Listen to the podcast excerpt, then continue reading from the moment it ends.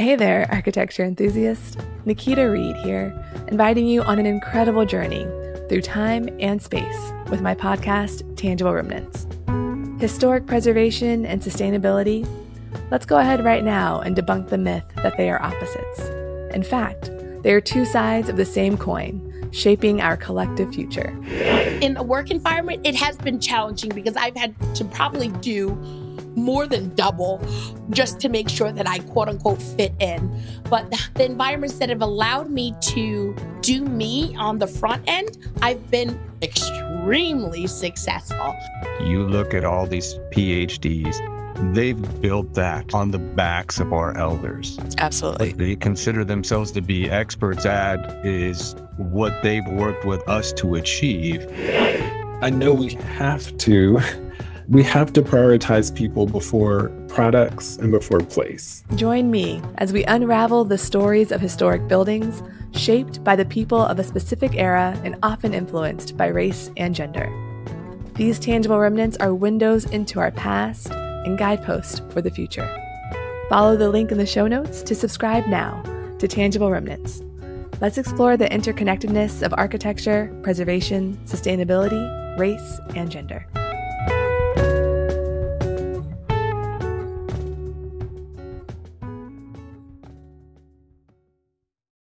Okay, all these names sound like soap opera novella male leads. Vicente Larrea. Vicente Larrea. Diaz Ortiz.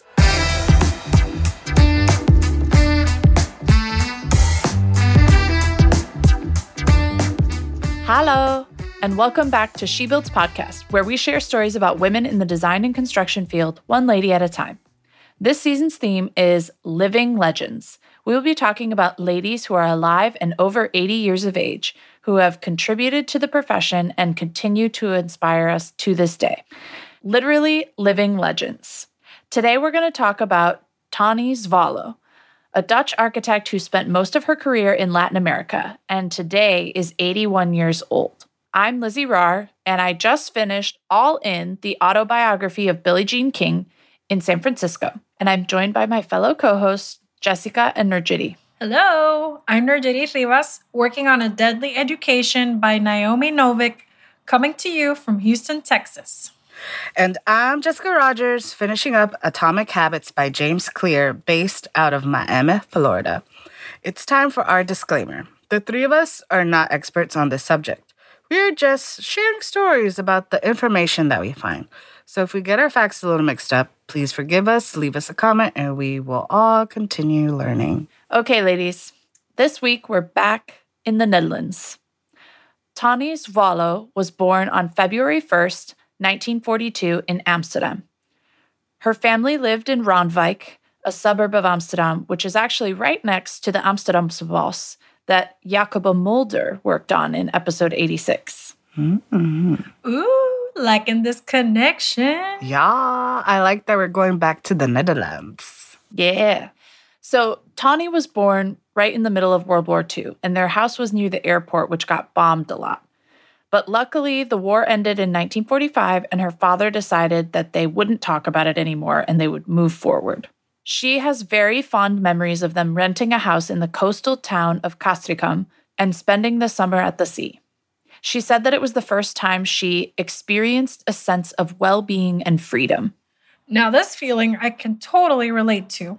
I too feel like outside myself when I'm at the beach. There's something special about summer in the sea. Yeah. Tonny was the third of four girls. Her mother was Alida Witteman, and her father was Marinus Zwollo, a goldsmith. Her father was a third generation goldsmith, and Marinus remembers his dad teaching him how to make a mug out of a copper plate. He went to the Amsterdam Quellinus School, which today is the Gerrit Rietveld Academy. He finished his schooling in only four years, which was very fast. So when he was 16, he went to the Academy of Art in Den Haag for a year. But he decided that he wanted to learn from experience rather than school. There's a lot of merit in that. It saves a lot of money too. True. Also, considering that he finished the first school quickly and he was young at that, why not try alternative ways of learning? Yeah. Also, that academy sounds familiar. Did one of our caryatids go there? Mm, I'm not sure, but I think the name sounds familiar because one of our ladies knows Gerrit. Maybe Jakoba or Ham or Han.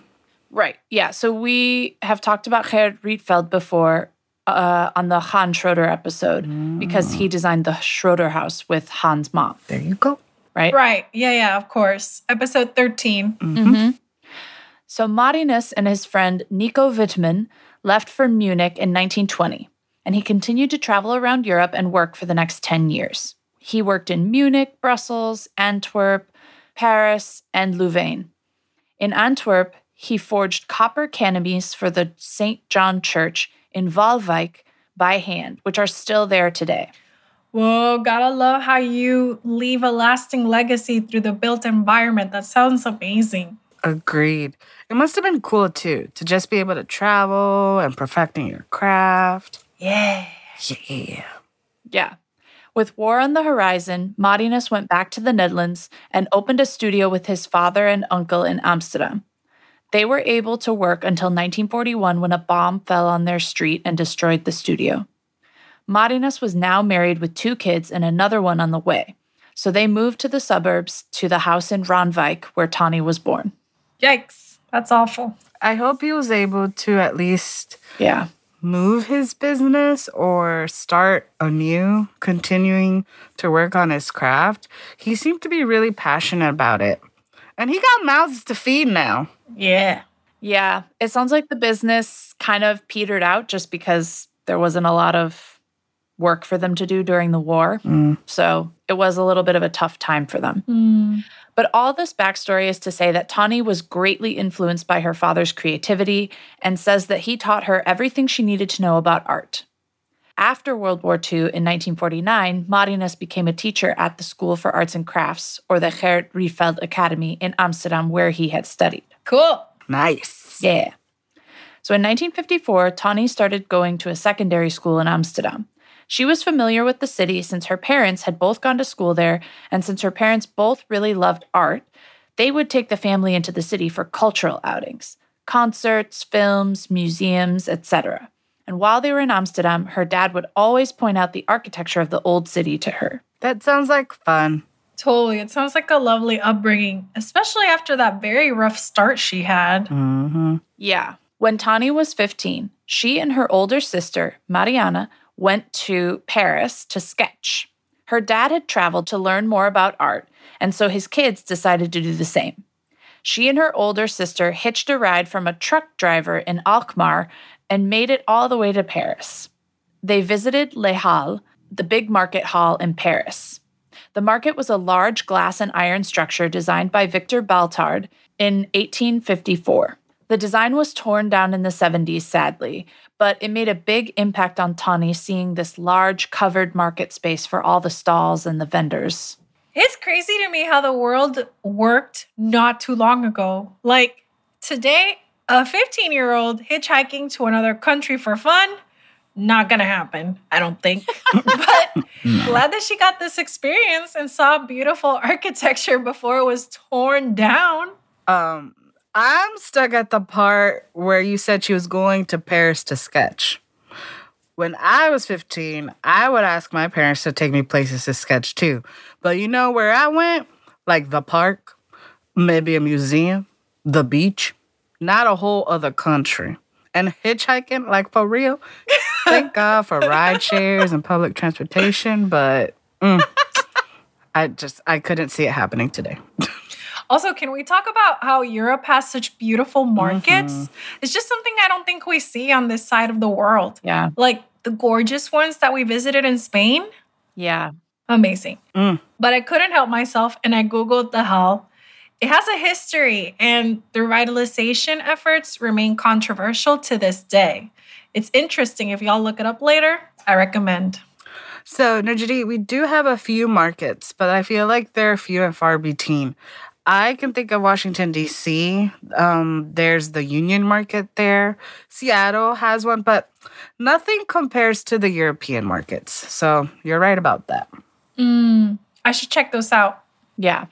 So I mentioned that Tonny's father got a job at the School of Arts and Crafts, but the school soon outgrew the building that they were in. So they hired Gerrit Rietveld to design them a new academy for the capital, which is why it's now called the Gerrit Rietveld Academy of Art. He designed a two story modern factory like glass building. I already know I'll probably like this building a lot. I had been wondering why it's called Gerrit Rietveld Academy. I thought maybe he bought it or gave a huge donation, but this explanation is a lot more fun. yeah. Now, he was an architect, and I think you would like this building for sure because uh Gerrit was a part of the De Stijl movement, and we like that. Enough said. Yep. So, in these years, the school's professors were well known artists and professionals. Basically, the education was top notch during the 50s and 60s. Gerrit's son, Jan Rietveld, and Aldo van Eyck were also teaching in the interior architecture department. They taught night school. Marinus was close with both of them and with Gerrit. Gerrit asked Marinus to draw up a design for new workbenches for the school. By this time, Tonny was studying at TU Delft, and her dad wrote to her saying, I've got a great project for you. Help me design these workbenches and make a drawing for it. I'm here for the father daughter collabs. Cute. Yeah. Cute. I'm also like into this name dropping that's going on. Just like Han, Aldo van Eyck. Oh man, it must have been so cool to see all these like new developments and redevelopments of the school. Yeah. So in 2001, when Tonny went to visit the school, they were still using these workbenches that she had helped design. Sadly, I don't have a photo of it. I tried to look it up, but I couldn't find anything. But it sounds like the design was a good one that held up. Bummer that we don't have pics today, but cool that they lasted so long. I do wonder if maybe they're preserved somewhere. Like not at the school, but like in a museum or something. That'd be nice. Maybe. Okay. So in 1960, Tonny enrolled at TU Delft to study architecture. Now, the university had been closed during World War II, obviously, but Tonny said that after it reopened, the atmosphere was kind of stale. Everyone was really poor, so the students had pretty meager accommodations, and the teaching felt old fashioned. It sounds like the city of Delft itself hadn't really bounced back the way that other cities like Amsterdam had. Mm. And she missed what Amsterdam offered culturally. So, in short, she was a bit disappointed at TU Delft because she thought it would be this exciting time, setting her up for a future career. But instead, she said it felt, quote, provincial and narrow minded. Tonny needs to transfer ASAP. Mm-hmm. I mean, World War II was a big thing, so it's understandable the rebuilding of it all. But yeah, Homegirl needs to change ASAP. She was on a scholarship there and also had summer jobs to make things work for her. She spent the summers of 1962 and 1963 in Spain with Mariana, and she also went to Den Haag to take oboe lessons in her spare time and took night classes at the Rotterdam Academy of Art. She said these things helped her keep her artistic creative spark alive. Lovely. I like that she's making time to feed her artistic soul. Yeah, it's good that she was able to find that outlet. Yeah. She returned from Spain in 1962 and took her sketch portfolio from the summer to show her professor, and he was not impressed at all. Tonny was starting to realize that she wanted to create vernacular architecture that spoke to its natural surroundings. She was fed up with Delft and was thinking about going to Japan, but then she read an article in a magazine about a school building project in Mexico with a black and white photo of a prefab school building. She immediately wrote a letter in Spanish to the Mexican Secretary of Education, Dr. Jaime Torres Bodet, who had written the article and applied to be a trainee student. Yes! there is so much that I love about this. Mind you, there isn't internet. So Tonny sought this out. Like she looked for it this also reminds me a little bit about Charlotte Perriand, episode 42, who was also interested in some of the same stuff as Tonny. And she would go to Japan, unlike Tonny. But what's going on in Mexico also sounds really cool. Yeah. She got a response from the director of CAPFCE, Comité Administrador del Programa Federal de Construcción de Escuelas. saying, Come on down. Mm-hmm. so Tonny decides to leave Delft and head to Mexico at 22 years old. Ándale. Good for you, woman. Arriba. In October 1964, she traveled from Antwerp to Houston on a cargo ship and then took a plane to Mexico City. It was her first time flying. Oh, hey. She was in my neck of the woods for a hot second, but still.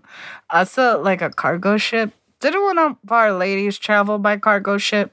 Yeah, well, Ruth Shellhorn in episode 62 took a mail boat from the East Coast to the West Coast and it went through the Panama Canal Okay, yeah, something like that. yeah. just to go home. Yeah. you know?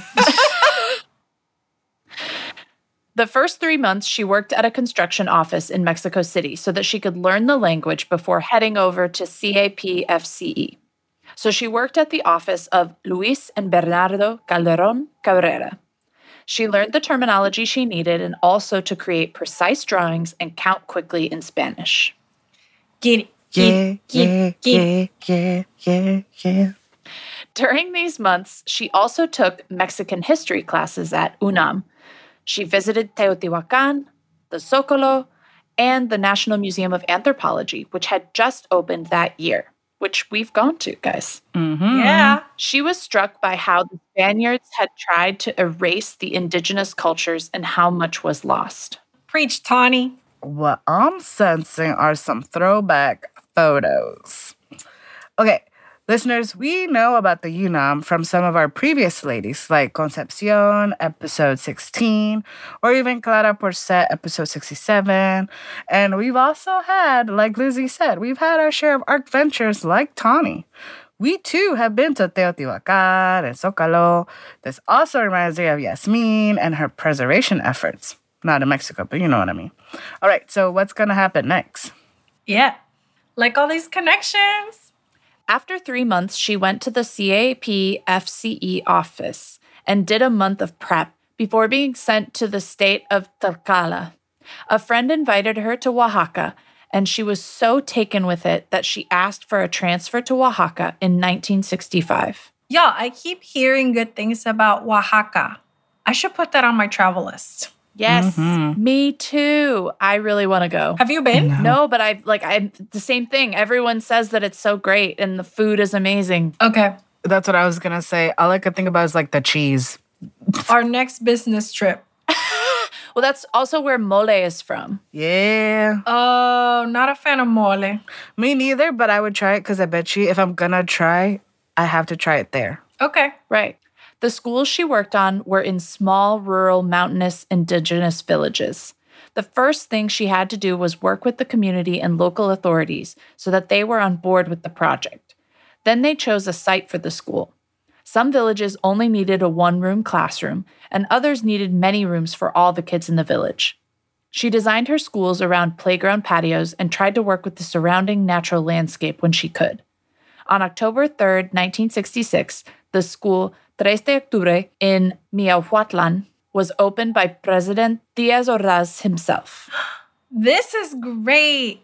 Working in schools feels like an instant reward that your work is actually producing something good in the world. And then also having a chance to work with the communities all around lovely. Yes. It's a mixture of community design and education. I also just like the name, the date that it opened. So beautiful. Yes. She spent the next few years designing and building 35 schools throughout Oaxaca. Also, at some point, she meets another architect named Martin Ruiz Camino, and they have a daughter named Paulita in the late 60s. Paulita, pero qué cute. Ay, ay, ay. Que cute. Meanwhile, she was also writing back and forth with the faculty at TU Delft, trying to finalize her thesis project. She suggested a marketplace for an indigenous village. Up until that point, TU Delft had not allowed students to do a thesis project in a foreign country for whatever reason. Cornelius van Eesteren was very rigid about this. But when Aldo van Eyck took over, he decided that it was all right. You know, I was just wondering, like, this lady ever graduate? But okay. Right. I'm glad that she finally found a forward thinker willing to work with her for her to follow her own career path. Yeah. I had no idea that she was still continuing her college studies. I thought she like gave that up a long time ago. It's dedication, baby. Yeah. Yeah. In 1970, Tonny put together an exhibition of her thesis project, a market for Otavalo in Ecuador. The exhibition featured black and white photographs of the market traders she had met there, along with scale models of the proposed market. The exhibition was called 90 Parasols. Her design showed clusters of parasol coverings made of reinforced concrete interspersed with 14 cypress trees in the square. The parasol groupings have poles between each parasol made of guadua, which is similar to bamboo. The poles allow vendors to hang things on them for display, and each parasol also has a low block around it that can be used as seating or to spread out and display merchandise. I'll include photos of the models in the show notes. How inventive! I like thesis projects that are doable. Mm-hmm. Uh, I can't wait to see photos. Did anybody else catch the poeticism that her thesis would be a market? And in the beginning of this story, Tonny was gallivanting through Europe, sketching markets. Beautiful. hmm Next, Tonny went to acquire funds to actually get this market built. Yeah! Yeah. she went to Den Haag to the Technical Aid Service and was approved for 100,000 guilders to build the project. The more difficult task was convincing the Ecuadorian authorities. Luckily, she had a very clever ally in the mayor of the town of Otavalo, Vicente Larrea, who lobbied for the project and helped get the approval of the government. Wonderful. That's so amazing. Also, getting your thesis built and to have the mayor on your side, like beyond impressive. Right? Part of the beauty of Tonny's design was that it could be built by unskilled workers, and they could hire local people to help with the construction. However, anthropologists in Quito protested the fact that a foreign architect was coming in to build this project and tried to stop it. Tonny organized a meeting with the indigenous market vendors to ask their opinion on the subject. They all answered saying that they loved the design of the market and wanted the work to continue. Tonny noted that the market improvements gave the local vendors a boost in self esteem. Hey, designers and curious minds! Ever wondered about the stories hiding within your building's walls? I'm Carrie Seaburn, structural engineer and host of Unstruct, the podcast that decodes and simplifies major concepts of structural design. Behind the math and physics, structural engineering simply predicts building behavior. Join me as we simplify the complex, making structural design accessible to everyone. Nowadays, instead of measuring it via cost, we're saying, well, what about carbon? You know, we've got two levers now that we can. If, if an architect has an inefficient design, we can hit them with two levers, if you like. The official casualty figure is 55,000. Everybody I talked to told me that the actual figure is at least three times as much. And I believe that. I mean, seeing what I saw, Turkish codes are good and, and they have been improving, but compliance was completely lacking. Fluent in steel, concrete, masonry, and timber design, I'll bring you leading engineers to dissect the tales behind their building structure. Whether you're an architect, contractor, engineer, or just love a good story, this podcast is for you. Yeah, beam penetrations. That's a fun topic on this project. Follow the link in the show notes to subscribe to Unstruct. From within your walls, hear the story behind how your building stands today.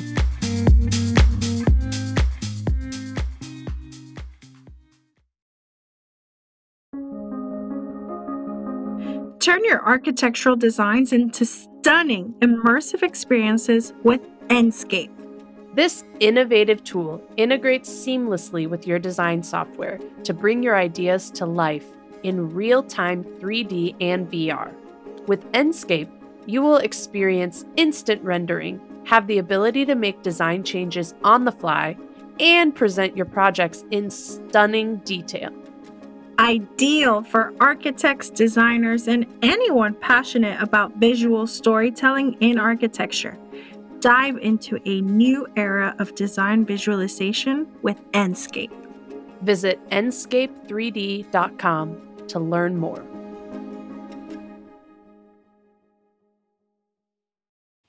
The market opened on December 2nd, 1972. Y'all, this is starting to feel like a secondary theme this season. Like all the participatory design and empowering people through construction that we've been hearing about. Mm. Maybe we can discuss it further in the wrap up so that we don't take time today. But I see why some people felt like stranger danger when Tonny arrived with her plans. Mhm. But I'm glad that she found a way to get the people involved and that she listened and that the project got built. Yeah. You know, I've actually seen this come up in conversations with other architects. Like these international architects come in to like build something um or that foreign architects go to build in this local town, but none of the like local architects are selected for these projects. And these international big firms, sometimes they get a bad rap and for good reason because sometimes they don't understand the local culture, the architecture, or the aesthetic and not providing, you know, equal opportunity for the local architects. And the list can go on and on. But in this case, Tonny did it right, or she did it the right way by reaching out to the locals and working with them and talking to them and making them feel more comfortable of what she was doing. Agreed. Yeah, I think it's all about how you approach it, right? Mhm. Right. And in retrospect, we can see that the market was a great addition to Otavalo and helped increase the financial intake of the vendors and also sparked tourism to the town and in turn the vendors. Tonny's thesis had asserted that a small amount of effort in building these improvements to the market square would help pull the locals out of financial hardship, and the results prove this. Ooh, we gotta put this on the Arc Venture list. Right? Mm-hmm. We have to see this success for ourselves. Yeah. In 1974 and 1975, Tonny wrote a book called Fantasy and Architecture. She put together photographs, drawings, and wrote down her theories and ideas. She would talk about female architecture versus male architecture. She says, whereas modern architectural forms respond to and keep pace with the advancing technology, I myself feel the need to gain a better understanding of primal forms. Her book and the conclusions talk a lot about how, when designing a house or the desire for a house and a resting place, can be connected to natural instincts and surroundings, and the relationships between mother and child and man and woman. Hmm. It sounds like she's exploring a lot of topics. It was hard to condense. I like Yeah. that. yeah. well, I'll say that I like that she places a lot of importance in exploring and understanding nature and going back to the basics. New technology is important too, of course, but we gotta have a foundation in the basics. Yeah. It's also interesting to me how she describes spaces and concepts to be rooted in nature and these like connections with primal needs, with architecture. Some of her stuff is a little weird, but I can understand where she's coming from. Yeah. In 1975, Tonny bought a property from a woman in the town of Tepoztlan. She had often visited the village on weekends from Mexico City and thought it was a great place to live and for Paulita to go to school. It was still pretty safe, and Paulita could walk to school. So she bought half of a property from a woman in town and designed a house for her, Paulita, and Martin.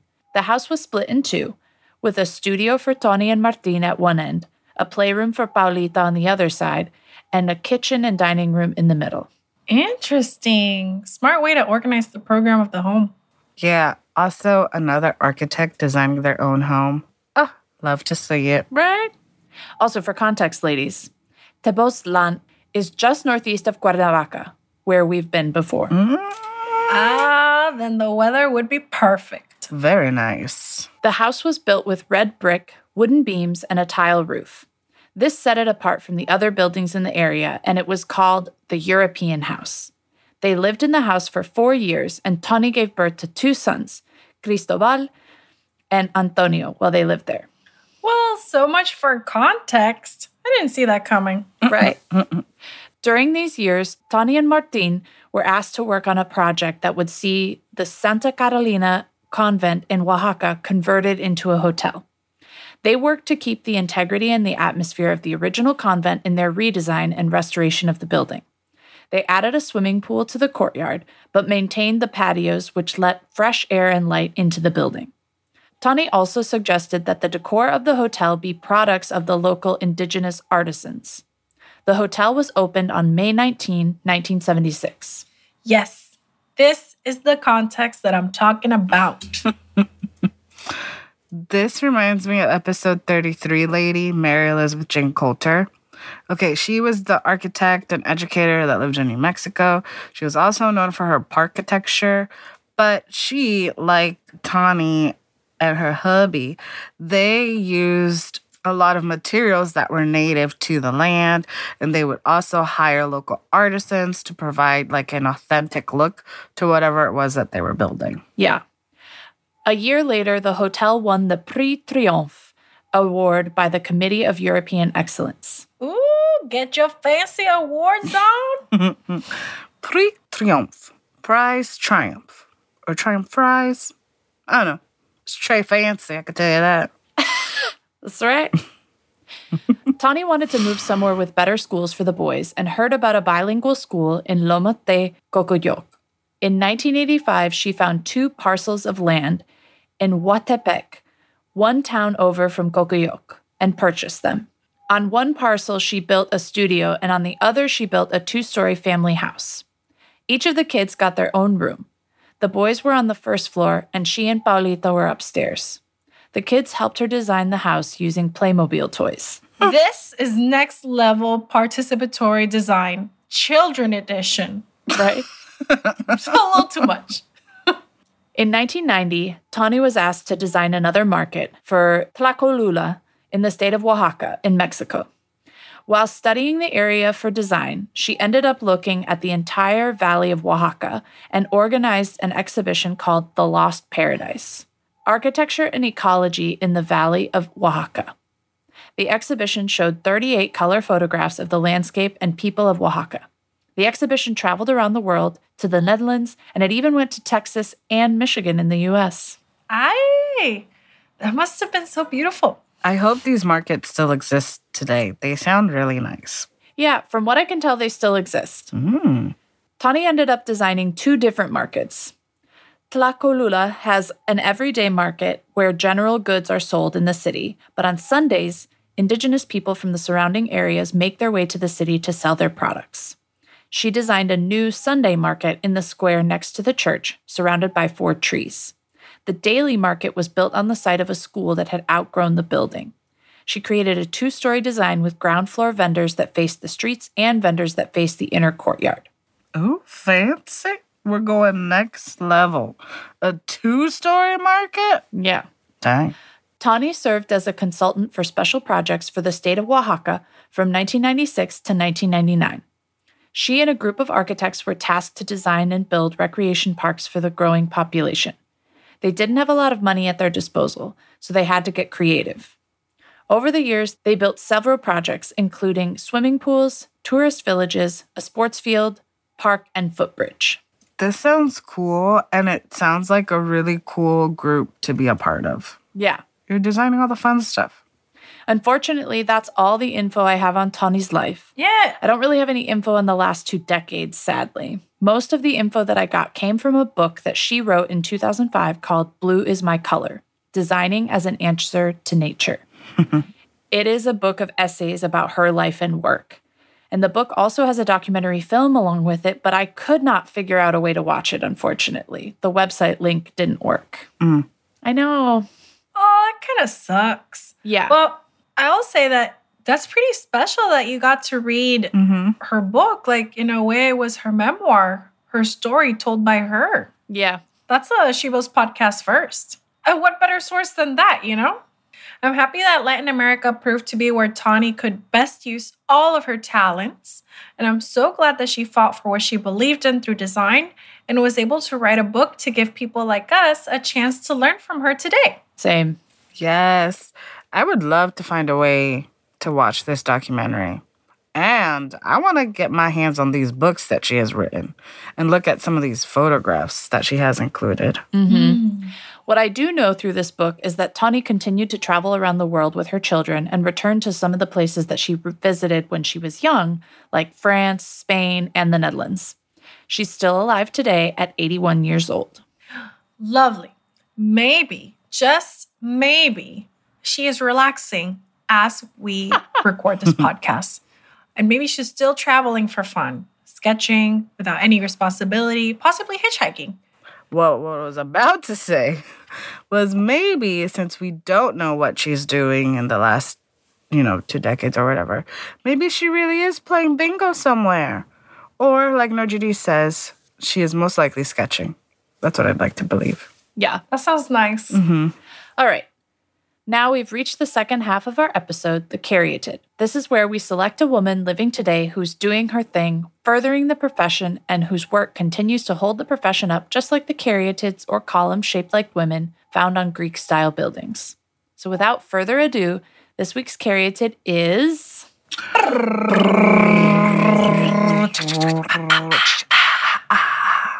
Fernanda Canales.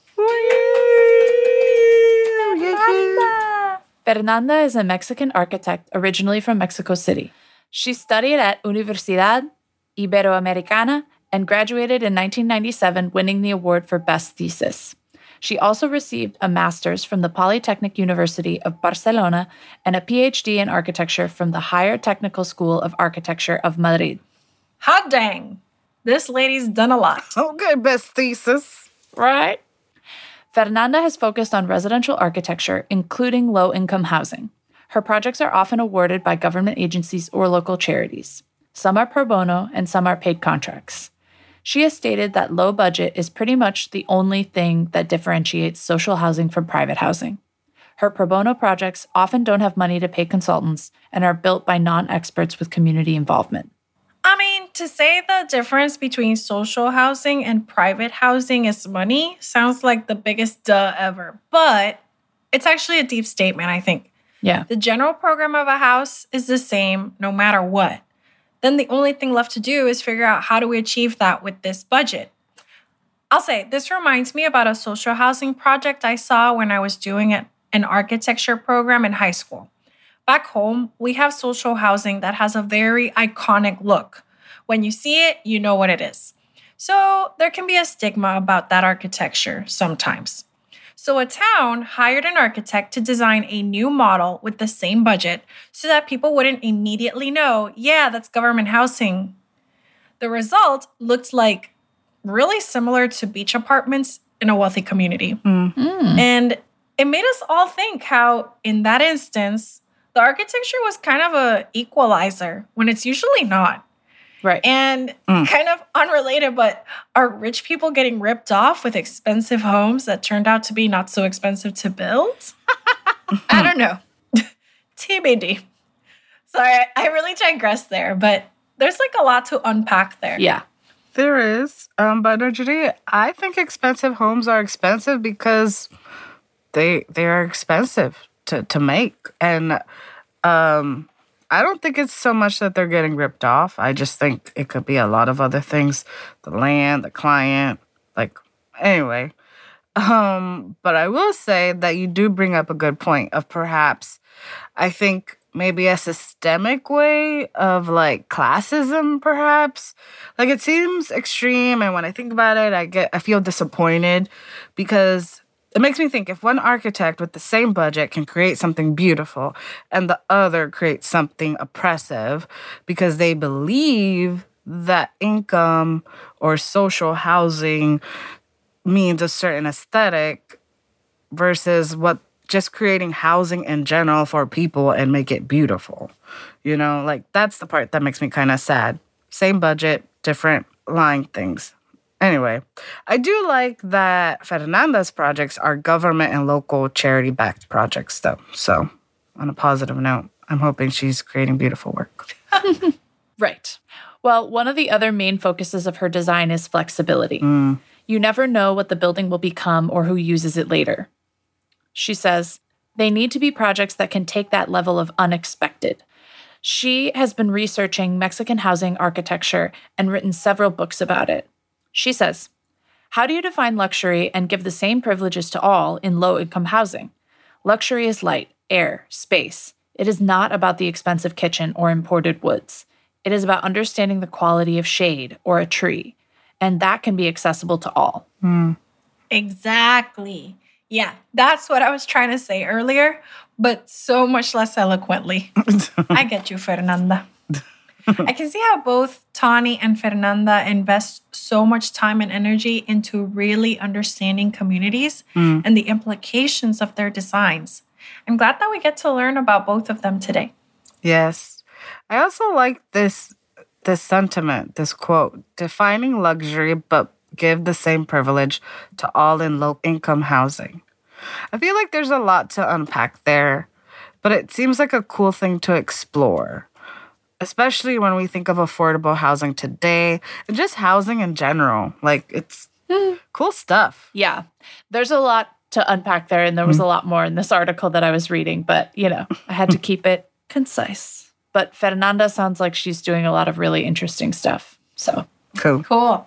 Okay, before we say goodbye, we want to say thank you to CMYK for the music and thank you for listening. We hope you enjoyed learning about Tonny and Fernanda along with our banter, and that you're inspired to find out more about them and other amazing professional ladies. Again, thank you. She Builds podcast is a member of the Gable Podcast Network, and Gable Media is all about building a better world. Listen and subscribe to all the shows at gablemedia.com. That's G A B L media.com. Please let us know what you thought of our episode. If you've enjoyed it, please help us spread the word. Tell your friends, your neighbors, your communities, your sketchers, your dads, your iron workers, your Oaxacans, your Cuernavacans, your Teotihuacanes. Tell them to give us five stars on iTunes, write us a review. This will all help us reach a wider audience and for more people to learn about these amazing ladies with us. We are excited to hear from you and for you to come back and keep learning about bosses with us. You can email us your thoughts at shebuildspodcast at gmail.com, leave a comment on our website, shebuildspodcast.com, or follow us on Instagram and Facebook at shebuildspodcast and on Twitter at shebuildspod. Totsins! Adios. Ciao!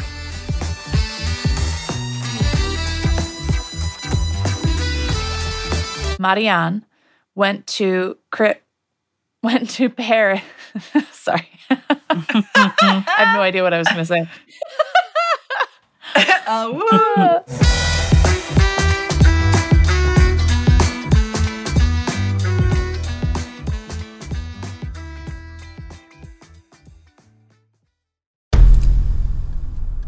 I've mentioned it to my family, but in terms of telling people like, oh yeah, we're doing this. I'm looking for projects. You got Yeah. anything? I'm, I'm not there yet because it scares the out of me. Dreaming of launching your own architecture firm? Well, buckle up for a wild ride with Emerging, the podcast that shares what it's really like to start an architecture firm. Where do we begin? We don't even know what type of business to formalize as. Is it an LLC? Is it an LLP? Like, how are taxes? I mean, the list is astronomical. Season 1 featured founders Jeffrey, Lexi, and Chris, owners of Level Studio Architecture, are your fearless guides on this unfiltered journey from napkin sketches to a thriving studio. One evening, stumbled into one last dive, we sat at the bar and pondered our postgraduate futures. Amidst the conversation, a napkin became the canvas for our aspirations, sketching plans and milestones, sealing our heartfelt commitment and shared dreams. In drawing down dreams on a napkin collectively, that then, you know, in your head, you've rooted, like, oh, I'm connected to these people, like, long term. The process of starting an architecture practice brims with excitement and challenges, demanding meticulous planning, flawless execution, and unyielding resilience. I kind of hate the term because it's so overly used, but I think everybody knows imposter syndrome, and I think it's it's so real to this day. I I, I don't know if it's with everybody, but with me, I'm always questioning like, us, can we do this? Are we ready to do this? Are we prepared? Can we do it? Did we just decide a name? We did it, guys. Oh my One that god! came out of nowhere. It came out of nowhere. I liked it. I saw it. Ready to turn your aspirations into reality? Follow the link in the show notes to subscribe to Emerging and chart your own path to architectural success.